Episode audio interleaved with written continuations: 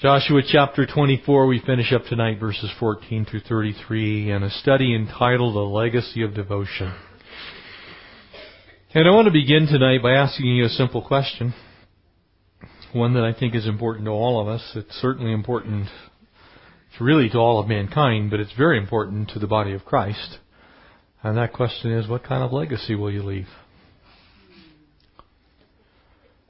At the end of your days, when you are finally finished here on earth, when the Lord pulls your ticket, when He punches you out, when your time is done, when that very last breath is taken, what is it that you will leave behind? What kind of legacy will you leave? The book of Joshua ends with the legacy of devotion. A single man. And as we look at these last few verses, of course there's some key words in it, but probably the largest of them is to serve. And that word is used some 15 times, and it's used both in the positive context and the negative context. And I think it's very, very, very important that as we begin, you realize that you were created actually by God to worship. You were created for devotion. You were created to serve. The question then becomes, where will your devotion lie? Who will you worship? And who will you serve? Because that actually will become ultimately your legacy. It's what you'll leave behind. Can't take all this stuff with you. Amen? Nor would we want to. Amen? I don't know about you. There's nothing really here worth keeping. But you can leave behind a legacy. And when we use that word, we generally talk about it in the context of perhaps money or fame or power or perhaps some business enterprise, something like that, that you can look back on and wow, the legacy of John D. Rockefeller the legacy of the Roosevelt family. Think about the legacy of those two families. Perhaps the legacy of a president. But every last one of us here tonight is going to leave some lasting legacy. Maybe it's going to be in the heart of one person. Maybe it'll be that one single solitary person that you have somehow been used of the Lord to work in their life. That you have an opportunity to leave behind a legacy. Doesn't matter whether you're married or single, have children or don't, whether you're a man or whether you're a woman, every last one of us will leave behind a legacy. And unfortunately, for some, it won't be a positive one. It may be a negative one. And so tonight, as we finish up the book of, of Joshua, this amazing finality uh, to what Joshua is going to say, and then he's going to be taken home to the Lord. Because if I really look at it, I think a lot of people misunderstand the method, misunderstand the motivation. How do we serve? Why do we serve? And, and our service is not simply an obligation because some people look at serving the Lord as an obligation. God saved us, so I'm, I'm obliged to serve Him. That's not true. You can do anything you want. God left you with free will. It's a privilege to serve the Lord. It's a privilege to serve the Lord. In whatever way God has for you. Doesn't have to all be the same. And it's also not an option to serve the Lord as the body of Christ, as believers in Jesus. It is a mandatory part of our walk while we're here on this earth. We are to serve the Lord. You have been bought and paid for with a price. That price was the precious blood of Jesus Christ on Calvary's cross. It is no longer, Paul said, I who live, but Christ who lives in me. In this life that I now live, I live unto Him. We are servants of the Most High God. So it's not optional. It is also a privilege to undertake. Would you pray with me? Father, we thank you for this time tonight. Thank you for this wonderful book, or this amazing book that has taught us so much about godly character and perseverance and battling hard and being strong and courageous, never giving up and watching you work through our failures, God, all these things that we've learned. And we pray tonight that you'd take these last few verses of this wonderful book and teach us something fresh and something new. Lord, we love you and we want to serve you. We want to fear you. We want to obey you. We want to worship you. Lord, we want our lives to be marked and for us to leave a legacy of devotion to the God who saved us. God, help us to hear that tonight, we pray in Jesus' name. Amen. And so as this final section opens and begins, really the question becomes for us, really, who will you serve? It's a simple question. Service means to love God. Service means to fix your heart on Him. Service means to obey Him because you want to, not because you have to. And so service and worship become then inseparable truths. Do you understand that? You don't just serve the Lord because He's King of the universe. You don't serve the Lord because He could barbecue you. You don't serve the Lord because He alone in the heavens is omniscient and omnipotent. We serve the Lord because we love the Lord. And because we love the Lord, we worship the Lord. And so service and worship are linked together. Can I tell you one of the great pains in my own personal life is people who substitute service for devotion, service for worship. They, they serve the Lord not because they love the Lord. They serve the Lord out of obligation because they think maybe they're going to get something. They serve the Lord maybe because they think other people are going to see Him. They serve the Lord because it's the right thing to do in church. Service should be attached to worship. Because He is our God and we are His people, we should serve Him. Because we love Him with the whole heart. His compassions fail not. His mercies are new every morning. His goodness has drawn men to repentance. Do you understand what I'm saying?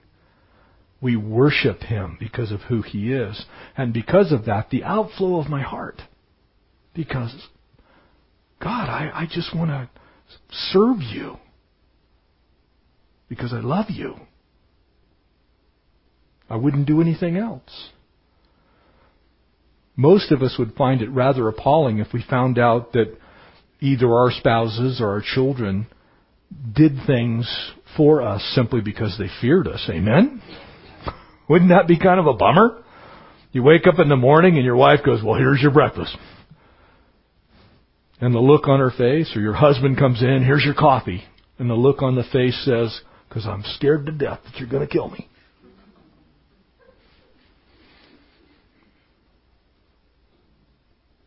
Don't do that to God. Serve Him because you love Him. Verse 14. This one basic decision, you'll see it very clearly. And now therefore, fear the Lord. And of course, fearing the Lord is part of worshiping Him. We need to recognize who He is. But that's not the method, and that's not the motivation. Serve Him in sincerity and in truth. Put away the gods which your fathers served on the other side of the river and in Egypt. Serve the Lord. And if it seems evil to you to serve the Lord, choose for yourselves this day whom you will serve. Whether the gods which your fathers served that were on the other side of the river, or the gods of the Amorites in whose land you dwell. But as for me and my house, we will serve the Lord. That is perhaps the most popular doormat verse on earth.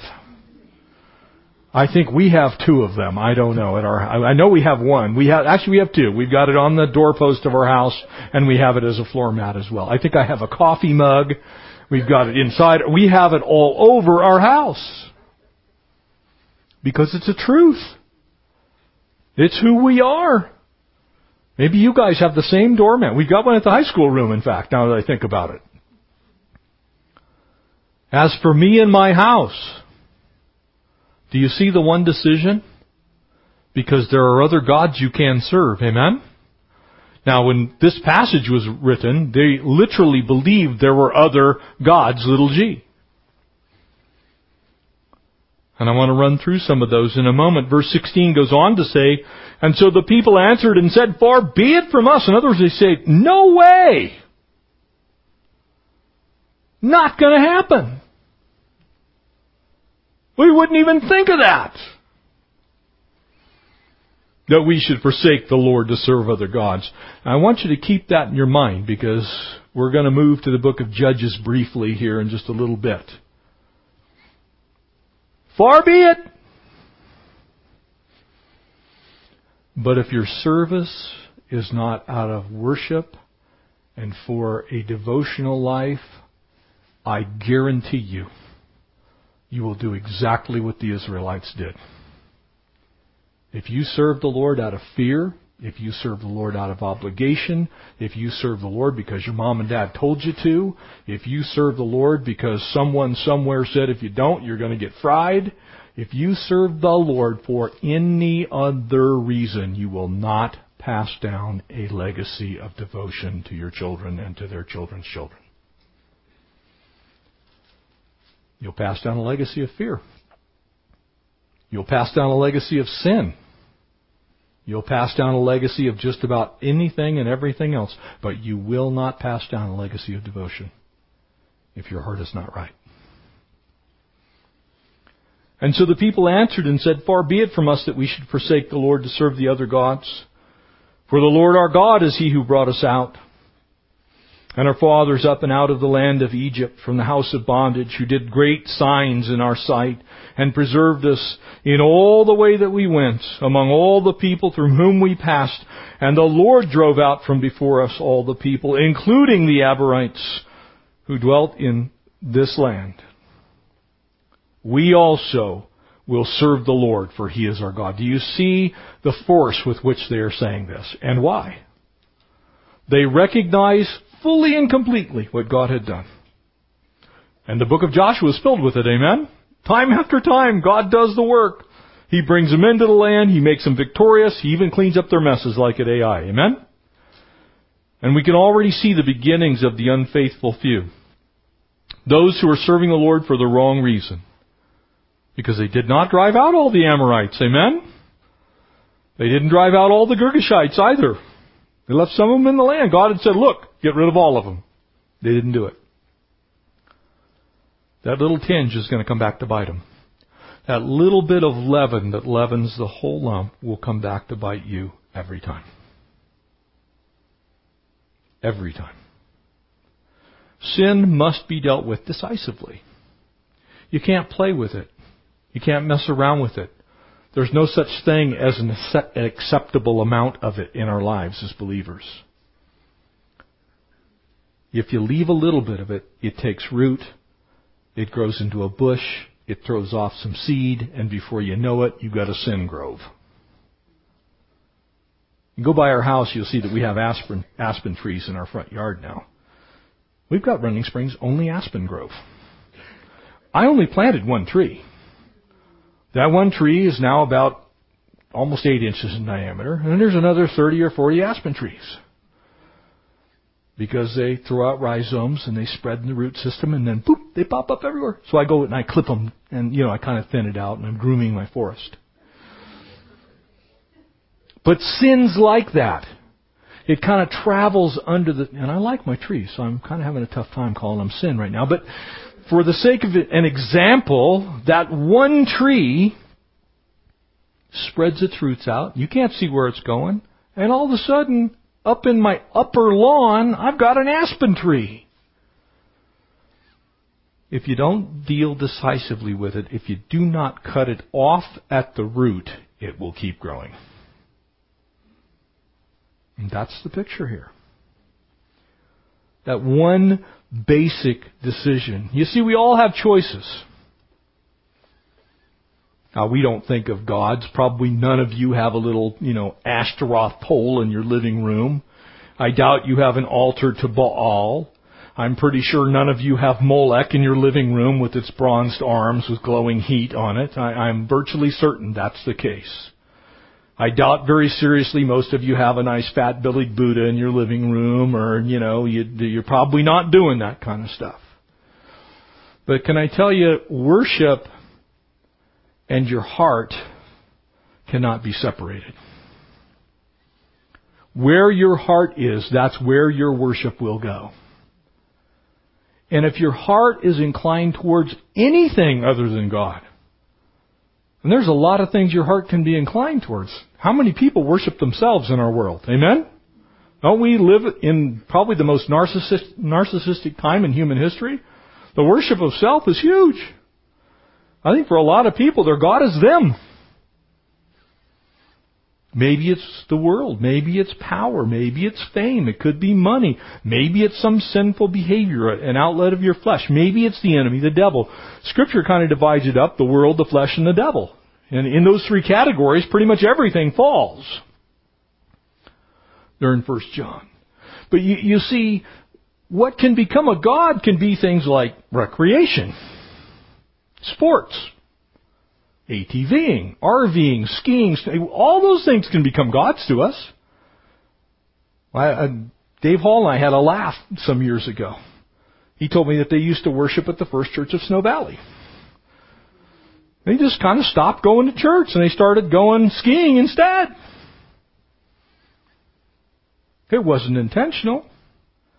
It crept in and pretty soon worship was not given to God, worship was given at the ticket window. Now, nothing wrong with those things, by the way. I want to make sure I don't want to put anybody in bondage tonight. You got an RV, praise God. Got an ATV, praise God. You got boats, fish, praise God. But if that becomes a substitute for the true and the living God, there's something seriously wrong with where your heart's at.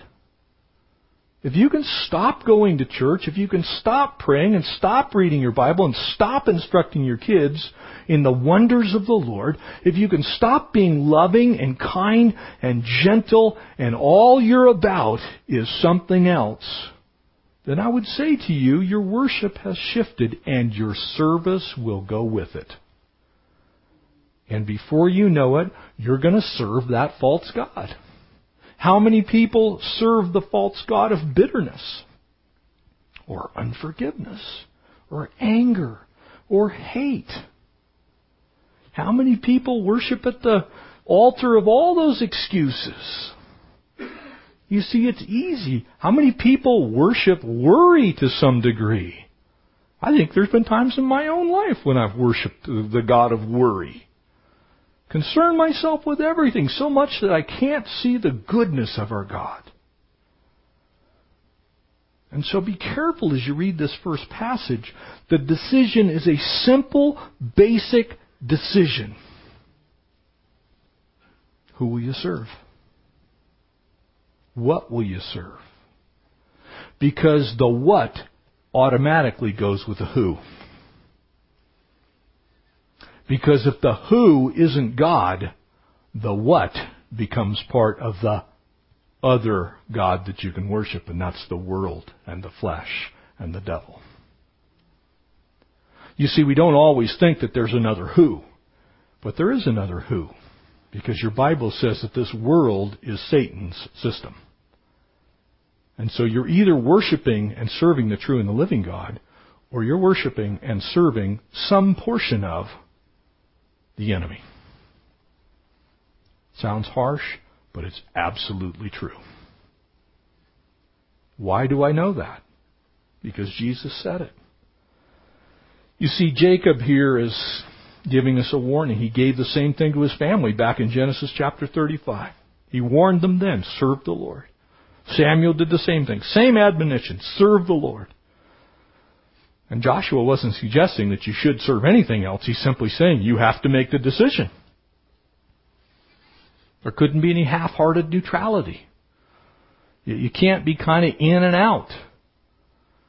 You, you see, we're incurably religious. You ever wondered why that is? That a vast majority, and I mean a vast majority, more than 90%, of all people on the entire earth, that currently would be over 6 billion people, believe in some form of higher power. Some God. And they worship that some God. In some way. For Buddhists, it's Buddha. For Hindus, it's Krishna or Vishnu. For Muslims, it's Allah. Not Jehovah Yahweh God, by the way, Allah. For us as Christians, it's the one true and living God. But most of us on this planet are incurably religious. Can I remind you that God is a very jealous God? Matter of fact, the Ten Commandments tell us so. You shall not make for yourself any graven or carved image, any likeness of anything that's in heaven or on the earth, that is the water under the earth. You shall not bow down and serve them. It's pretty clear, isn't it? It's one of the Ten Commandments. For I, the Lord your God, am a jealous God visiting the iniquity of the fathers upon the children, to the third, the fourth generations of them that hate me, but showing mercy to the thousands to those who love me and keep my commandments. You get the picture? That ingrained in the very first set of biblical laws, if you will, was you gotta choose. You gotta make the one decision. What kind of legacy are you gonna leave? Being a very wise and very spiritual man? Absolutely. Joshua knew this. It's right here. It's in our hearts. That's why there's so many religions on them you know, all over the world. People worship crazy stuff. We got people that worship trees. We have people that worship. There's a whole religious order of worshiping cats. Now that's Satanism as far as I'm concerned. I don't even like cats, much less want to worship them. Some people worship their pets. Amen? You bumped into those people? I have. I bumped into people who think their animals are the same as human beings. Y'all know I love my dogs. Come over, you'll see it firsthand. They're spoiled rotten. There's love my dogs, but I don't love them like people comes between my children and my dogs, the dogs go. It's easy. It's not flippant. It's a matter of one created in the image of God and one created as an animal for our enjoyment. Who do you worship? Do you worship the God that's the creator or the animal he created? You get the picture? Read Romans 1 if you don't get the picture. And God gave them over to a debased mind so that they would worship the creation rather than the Creator. Everybody worships. Question is who? You can't do both and you can't worship two. Matthew there, chapter 6, verse 24, Jesus' words. No man, not a single man, Nobody, not any individual on this planet, can serve two masters. Jesus said, You'll love one, hate the other, hate the one, love the other. You can't be loyal to one, despise, you'll have to despise the other. You cannot serve God, and in that case, mammon. You can't serve God in money,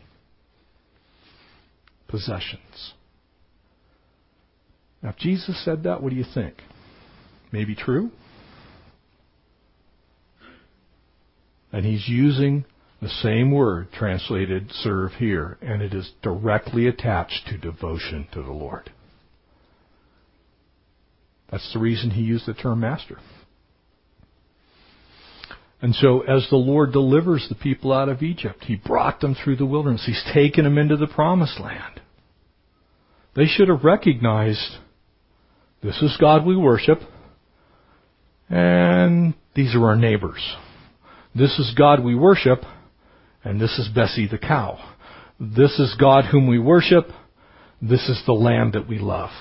This is God that we worship, and these are people who we love. This is God. Make a choice. Who are you going to serve? And God was looking, of course, for total devotion. He wasn't looking for half-hearted devotion. He wasn't looking for kind of sort of devotion. When, when I say things like, you, you can't be a, a, a partial Christian, I invariably get some type of comment from somebody whether it's in person or on the internet or in some note. What I'm trying to say is you're in or you're out. I'm not trying to say there aren't people looking for the Lord. We call those people those who are seeking. Those who seek will find if they seek Him with their whole heart. Amen? That's what Scripture says. But it says if you seek Him with your whole heart. Not with half of your heart, part of your heart, keep your sin, and try and keep the Lord too. Jesus said you can't do that. You can't be part in. You gotta be all in. Does that mean you'll be perfect? Heavens no. You're gonna stumble. You're gonna fall. You're gonna stub your toe in Jesus every once in a while. Amen? Anybody else hate stubbing your toe? Does anyone in here ever intentionally try and find the corner of the bed frame in the middle of the night?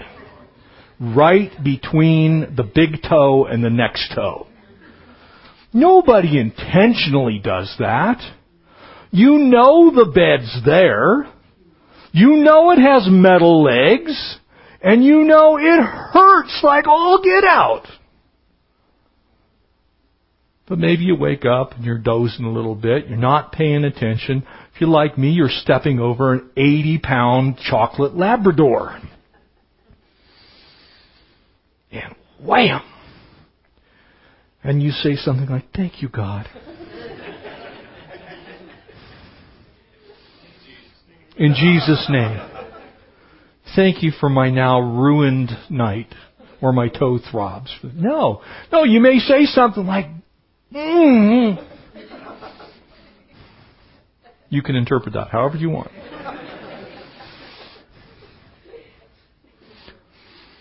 You didn't wake up intending to say something that's inappropriate.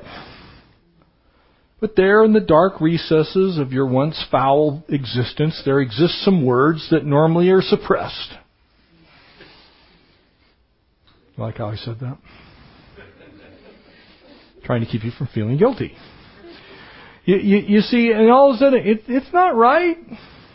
That doesn't mean you don't love the Lord. That means that you're not fully in God's kingdom yet, where there is no capacity for you to sin. You still have a sin nature, and you are being transformed and being renewed and being changed every single day until you go home. But you're still all in. That doesn't cause you to walk away from Jesus. Well, I can't believe it. I stubbed my toe. I'm out of here. I am not serving God anymore. And yet some people are like that. I didn't get what I want. God didn't do what I told him to do. This thing happened to me. That thing happened to me. That is a person who's not all in.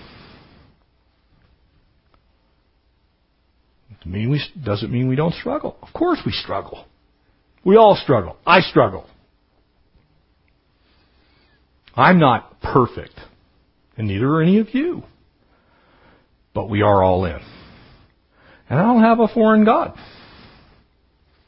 I don't have anything else I worship but the Lord. I have things I like to do occasionally. God's seen it very convenient to make me uh, not as good a golfer as I once was. Because I used to really love golf. Enough that I skipped church on Sundays to go love golf. Be up at five o'clock in the morning, go play a round of golf. And then God humbled my golf game and showed me that it was not a God worthy of following. I said, oh, I'm sorry, Lord, that's just silly. If you'll let me play good when I'm not playing on Sunday, that'd be nice, so I'm not going to play on Sunday. And honestly, I haven't played on Sunday in probably close to 30 years, but the fact of the matter is, there was a point in time when I did. Church, golf, app, golf.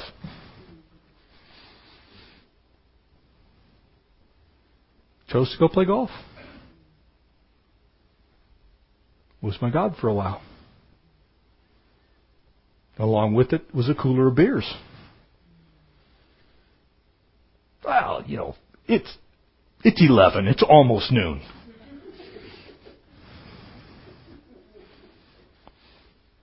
Why do I share that with you? Because that's how easy it can happen. Something in your life that maybe you're good at, maybe you enjoy, started out as something good, all of a sudden becomes a false God. And then you start worshiping at that church. He wants total devotion. Look at verse 19. But Joshua said to the people, You cannot serve the Lord, for he is a holy God. He's a jealous God. He will not forgive your transgressions or your sins. And is he saying that God won't forgive in the sense that we think of he won't forgive? No, he's not saying that at all. He's saying if you willingly go serve another God, there's no forgiveness for willing sin. You, can't just do whatever you want and expect God to accept it. He wants total devotion.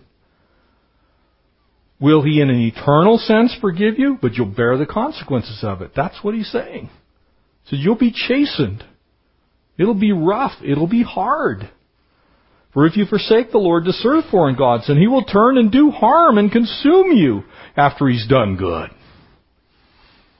And the people said to Joshua, No, but we'll serve the Lord.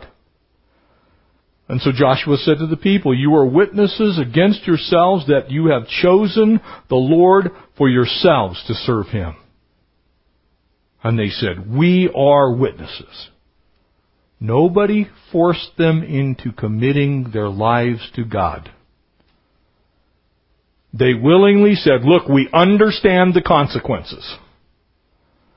Because at this time, they didn't have the age of grace. Amen? They're walking around under the law.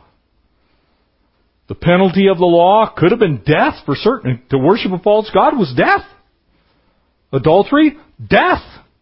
Murdering someone else? Death.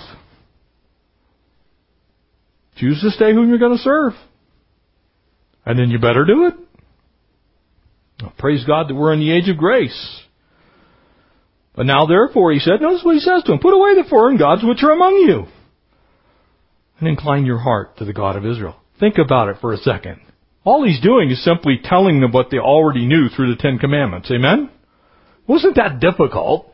Wasn't a new set of laws? Wasn't even a complex rendering of those laws. He's saying, look, just do what's right. And the people said to Joshua, the Lord our God we will serve, and His voice we will obey. And so Joshua made a covenant with the people that day and made them a statute and an ordinance in Shechem. And then Joshua wrote these words in the book of the law of God. It's largely believed that as he did these things, literally he wrote down these things and they were carried around with the actual Ten Commandments. Like, look, we made a covenant. In those days, a covenant was normally placed over the defining pieces of the covenant. You would make a covenant on a piece of paper. There would be a piece that would be nailed to your doorpost and to the other person's doorpost of their home, and it had on it all of the things that you agreed to. And when the covenant was completed, they were brought together and they were nailed in one place.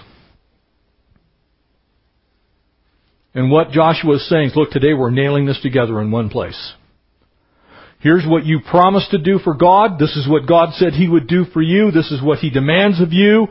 You're signing it. It's done. And just to make sure you don't miss it, we're going to build an altar to the Lord. And so he took a large stone and he set it up there under an oak that was by the sanctuary of the Lord. And Joshua said to all the people, Behold, this stone shall be a witness to us. For as it has heard all of the words which the Lord spoke to us, it shall be therefore witness to you and he's not saying that the rock had ears. He's simply saying that this stone is a representation of the Lord himself. You made this declaration before the Lord. This rock is going to stand here and every time you walk by that rock, you're going to remember, I made a commitment to the Lord. Family of God, can I tell you that's one of the very important reasons that we go to church? Because you then have accountability to people that you know. You have made commitments before them that you will walk this way, you'll live this way, you'll do these things, you will adhere to the Word, you'll raise your children in the Lord, you'll do all these things. You have said that in front of witnesses, and they stand before you. Can I also say that that's a good reason why many people stop coming to church? Because they remember those commitments, and because they don't want to keep the commitments, they leave church. And they do their own thing. And they wonder why their life falls apart. They wonder why it all goes haywire. And so Joshua let the people depart, each to his own inheritance. He said, We don't want you to deny the Lord. So there's the stone. Now notice it was near the tabernacle. These are Jews, amen? It's near the tabernacle. So every time they came to the tabernacle, which was always set in the middle of the camp of the Israelites, amen? So they're here at Shechem. This is the land of, of, of Joseph. So this is the tribe of Manasseh and Ephraim. It's in the middle. There it is. Every time they went to church, there was the promise. And it wasn't meant to bum them out. It was meant to remind them, you made a commitment to God. Another example? Right there. That's what your wedding band is. You made a commitment, not to Jeff, not to Calvary Chapel, not to San Bernardino County or the state of California or the United States of America. That's a commitment to God. When I do a wedding, I'm standing in for God. You make those vows before God. And so when you look at your wedding ring, I told God that I would be faithful. I told God that forever, and so long as my spouse is alive, I will do what He asked me to do. It's a remembrance to us. And in essence, Israel was actually married to God. He wasn't going to tolerate a rival. He wasn't going to tolerate, you know, some other lover coming into the house is the basic way to look at it. He's not going to tolerate it. Just as a husband and wife are faithful in their marriage vows, so God's people are supposed to be faithful to God. He's our God. We're His people. And basically what He says is, look, you'll lose your blessings if you don't keep your part of the deal. Hebrews chapter 12 reminds us the same thing. Those whom the Lord loves, He chastens. If he doesn't chasten you, you're not actually one of his kids. I don't particularly like that part. Probably some of you don't either. But he goes on to say, but what father does not chasten his own children? Amen? I can tell you as a dad. There have been times when I've had to chasten my children. It's very infrequent, quite frankly. My boys are pretty good guys. And now they can beat me up, so I don't, you know, don't mess with them as much. But, but I can tell you I've chastened my children. It's like, no, this is not acceptable and you will not do this. I brought you into the world, I'll take you out. It's like Bill Cosby said.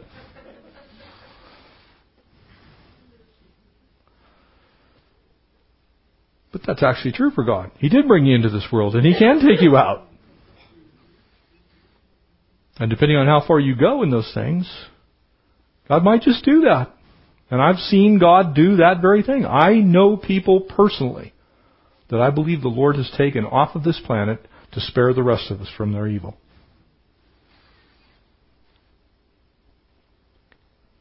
This is the ninth, the final memorial here in the book of Joshua. And I want to just say something here, and I don't want to throw anybody off the cliff, but the bottom line is, is when you look at these nine piles of stones, you could be tempted to get very religious and just simply go hunt up the piles of stones and go there. Well, I gotta go back to the pile of stones. We call that religion. That's not relationship. Piles of stones can be good. Traditions can be good. But they can also be a hindrance because then they become a substitute for devotion. And pretty soon you're not actually devoted to God. You're just going back to the piles of stones to try and get square with the big guy. Probably all of you know people that are like that. The only time they go to church is Christmas and Easter and whenever they've really messed up. Amen? You know people like that? I do. I know a bunch of people like that, in fact. They show up at church every time something drastic has happened in their life, 99, 9 tenths percent of the time because they themselves have been in sin. And they come running right back to the pile of stones. God, I don't know what happened. That's a lack of devotion. That's a lack of serving God. You never get that far away if you don't ever get that far away. You don't end up wandering in the wilderness if you don't wander in the wilderness. Nobody makes us wander in the wilderness. There is no temptation but that which is such and common to man, that in it there's a way of escape. Amen? There's nothing on this earth that's so powerful that you can't overcome it in Christ Jesus. The question is, who you serving? Who do you have devotion to? And so this warning is really for us as well. And I think Joshua does this for a very important reason. Because Piles of rocks can become a substitute for real relationship and real repentance and real worship. Pretty soon we're just going and doing our religious thing. And I want to be careful here. I'm not trying to bash uh, any particular group of people. But I know an awful lot of Catholics who carry around a crucifix or they carry around a rosary said beads on their rear view mirror or a Mary stuck on their dash to try and pre-cover their sin. I've had them tell me that. Yeah, I used to carry my rosary around. Every time I do something wrong, I'd just say a couple of Hail Marys. I was all good to go. It don't work that way. We'd like it to sometimes, amen? You know, if there was just like some magic thing you could do. That's not a real relationship. That's religion. That's us trying to figure out what pile of rocks we need to go to to get right. That's not devotion. And that's not serving the Lord. That is an obligation, isn't it? Look at it. Isn't that what that is?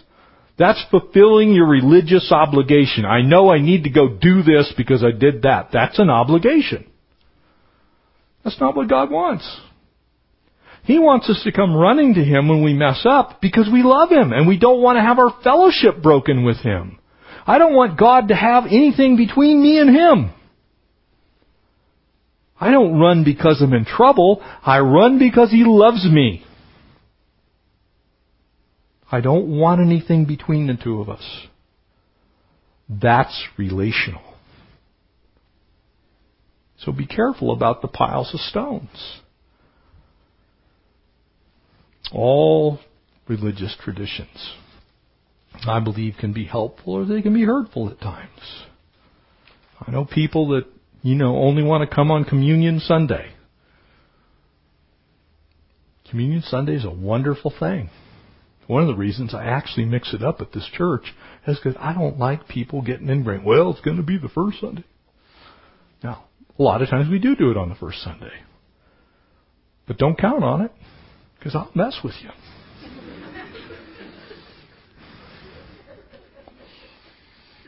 Just to keep you guessing. Because I don't want you getting religious. I want you relational. Because that's what God wants. This book ends with three burials. Joshua here is going to die at 110 years old. And he will have served the Lord with utter devotion the whole time. You're going to see Eleazar the high priest also buried. You're going to see the bones of Joseph buried in Shechem in a plot of ground that Jacob had bought, brought or bought from Hamor. Those, those things will occupy these last verses. And I think it's fitting that a great ancestor gets buried in a great place. But I think it's also interesting that we're going to note that Joshua does not appoint a successor. He doesn't name anybody. He doesn't say so and so's taken over.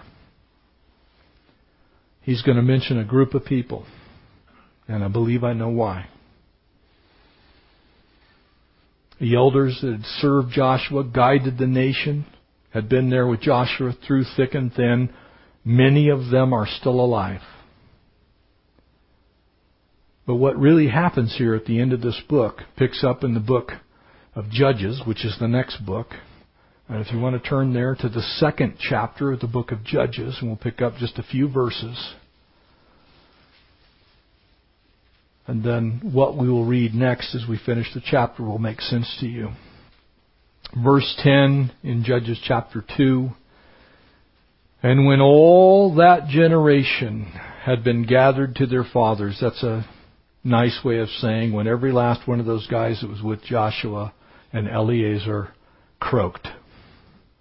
Dropped over dead as doornails, gone, worm food. We don't get gathered together with their fathers, you know, that, what was that, like a family meeting somewhere? Another generation rose after them who did not know the Lord nor the work which he had done in Israel. Is that not the saddest thing after what we just heard? We'll serve the Lord! We're all going to serve the Lord. We're having a gigantic We'll Serve the Lord party.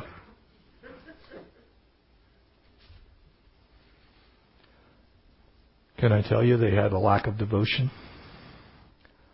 And their legacy proved it.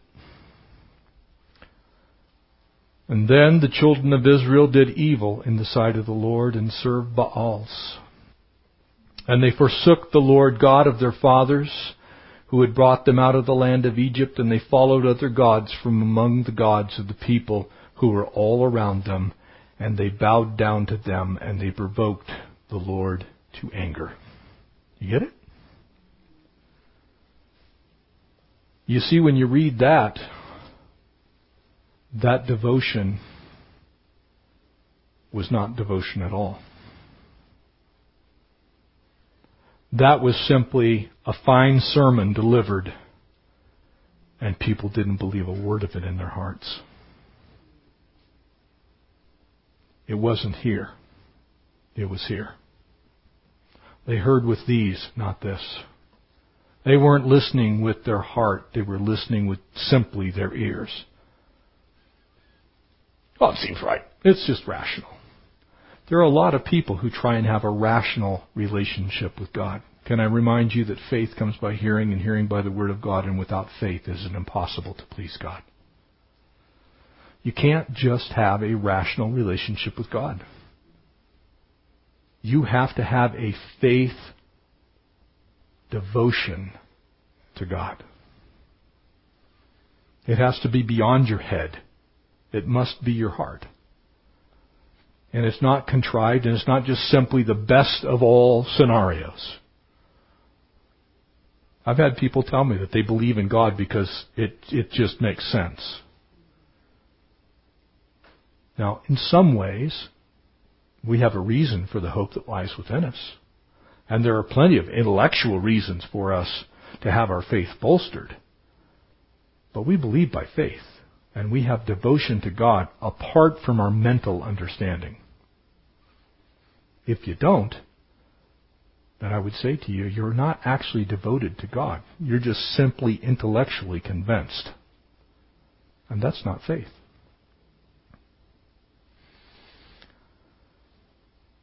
You see, because the people of Joshua's generation failed to keep that promise, they failed to teach their children and they failed to teach their grandchildren.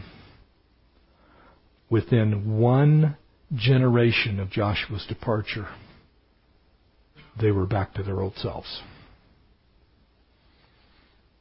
That's why this question must be answered by each of us. As for me and my house, we will serve the Lord. We will worship the Lord. We will have devotion to the Lord. We will leave a legacy of that devotion in this world. Because if there is not a legacy of devotion, one must question oneself as to whether there was much devotion to the Lord. Our families should be an expression of devotion to the Lord. Our community should then be an expression of our devotion to the Lord.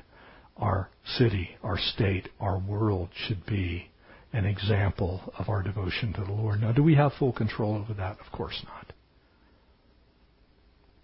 But I can tell you when there's been deep devotion to the Lord. Because the legacy lasts. God kept his promise. He chastened the people. He brought the northern kingdom of Assyria. He brought Babylon. He would bring the diaspora. He would scatter the people all over the earth. He would allow something as horrible as the Holocaust. All to say one thing. Look, the earth is filled with the knowledge of the glory of the Lord. One day I'm going to keep my promises, but I want you to be devoted. I want you to be faithful. I want you to choose who you're going to serve. Verse 29, as we wrap this up. And now it came to pass after these things that Joshua the son of Nun, the servant of the Lord, died, being 110 years old. And they buried him within the border of the inheritance of Tenma at Serah, which is in the mountains of Ephraim on the north side of Mount Gaash. And Israel served the Lord all the days of Joshua, all the days of the elders who outlived Joshua, who had known all the works of the Lord which he had done for Israel. You see, that generation didn't do a very good job of passing on a legacy. Because one generation later, it was gone. They stopped standing for what's right. They stopped saying, look, son, you can't marry an Amorite woman daughter, I don't want you going and hanging out with the Moabite girls. They didn't do the hard things. They didn't say the things that need to be said. They didn't stand where they needed to stand. They waffled. And thereby, they gave the impression to the next generation that their walk with the Lord didn't matter.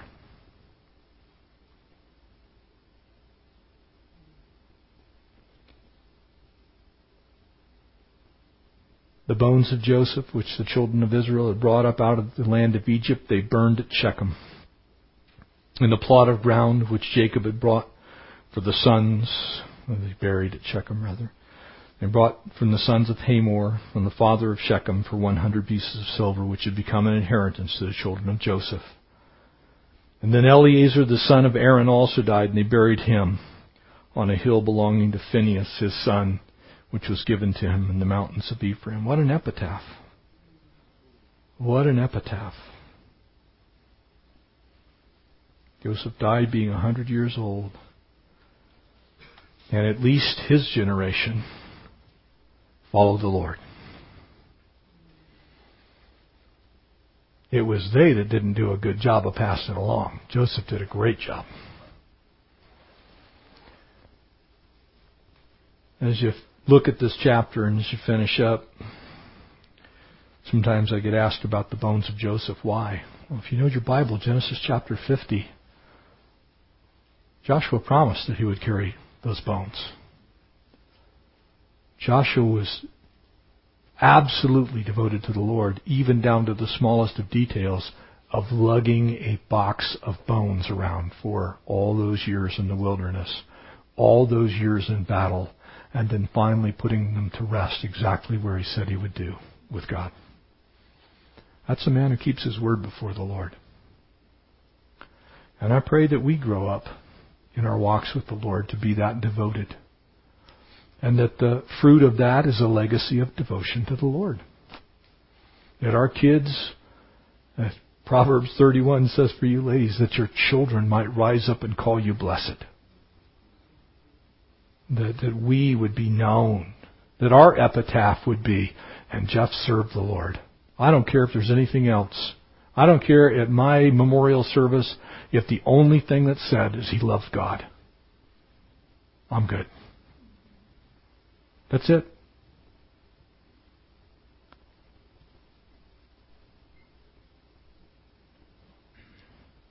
These guys were buried. They were gone. You can't do anything after you're dead. Amen? You got to do it while you're still alive. And I want to really encourage you. He left those elders to carry on, and they did. But right after that, it kind of gives you a picture. How devoted were they? And it appears not to. Don't let it die with you.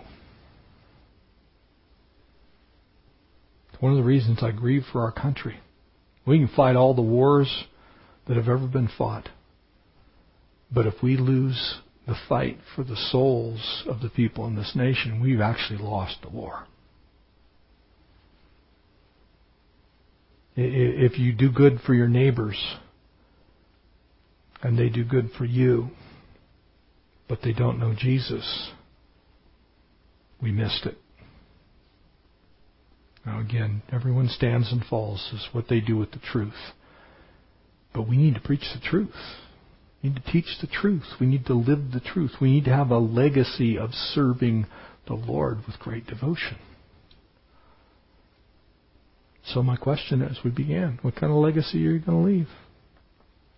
What kind of family legacy will you leave? I asked myself the question, what legacy will I leave? Am I doing everything? Am I doing all that the Lord has for me? Am I so devoted to the Lord that He can still lead and guide and direct? I was thinking that last week, I was just pondering my life of serving the Lord. I'm going on 30 years now. But maybe there's still mountains to climb. Maybe for me, I you know I'm not 85 years old yet, so I haven't reached Joshua's ripe old age when he was still battling. I'm sure not 110. Caleb was still going, give me some giants, give me some mountains. Amen? So I asked that question for myself. Do I still have that zeal? Do we still have that zeal? Will we still maybe take on a hard battle every once in a while? We go find another mountain to climb? And I asked the question of myself, what kind of legacy will this church leave? I started thinking of this from me being Joshua and you all being the elders. Well, what kind of legacy are we going to leave? Now, it's probably a stretch, certainly with me being a Joshua. But what kind of legacy are we going to leave? And I pray that that answer is a legacy of devotion to the Lord. That if nobody knows anything about us, that they know that we were devoted to, worshiped, and served the Lord all of the days of our lives. Amen. Let's pray. Father, thank you for this passage.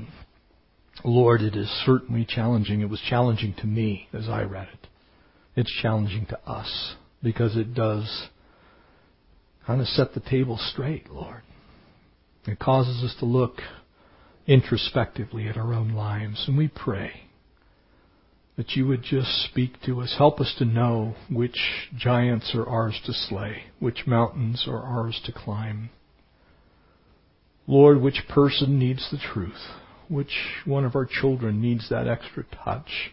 God, which one of us here tonight might have that, that next high calling, Lord, in you to go out and conquer this world for our King? God, the next Billy Graham or D.L. Moody or Chuck Smith might be in this room. God, we don't know how long you'll tarry, but we know until you come, we have mountains to climb and giants to slay, devotion to give. And Lord, we want to do that with all of it, all that's within us. Lord, every bit of us. And so we pray you'd strengthen us to that end, that you'd encourage us, grow us up in our faith, help us to walk with you in sincerity and in truth.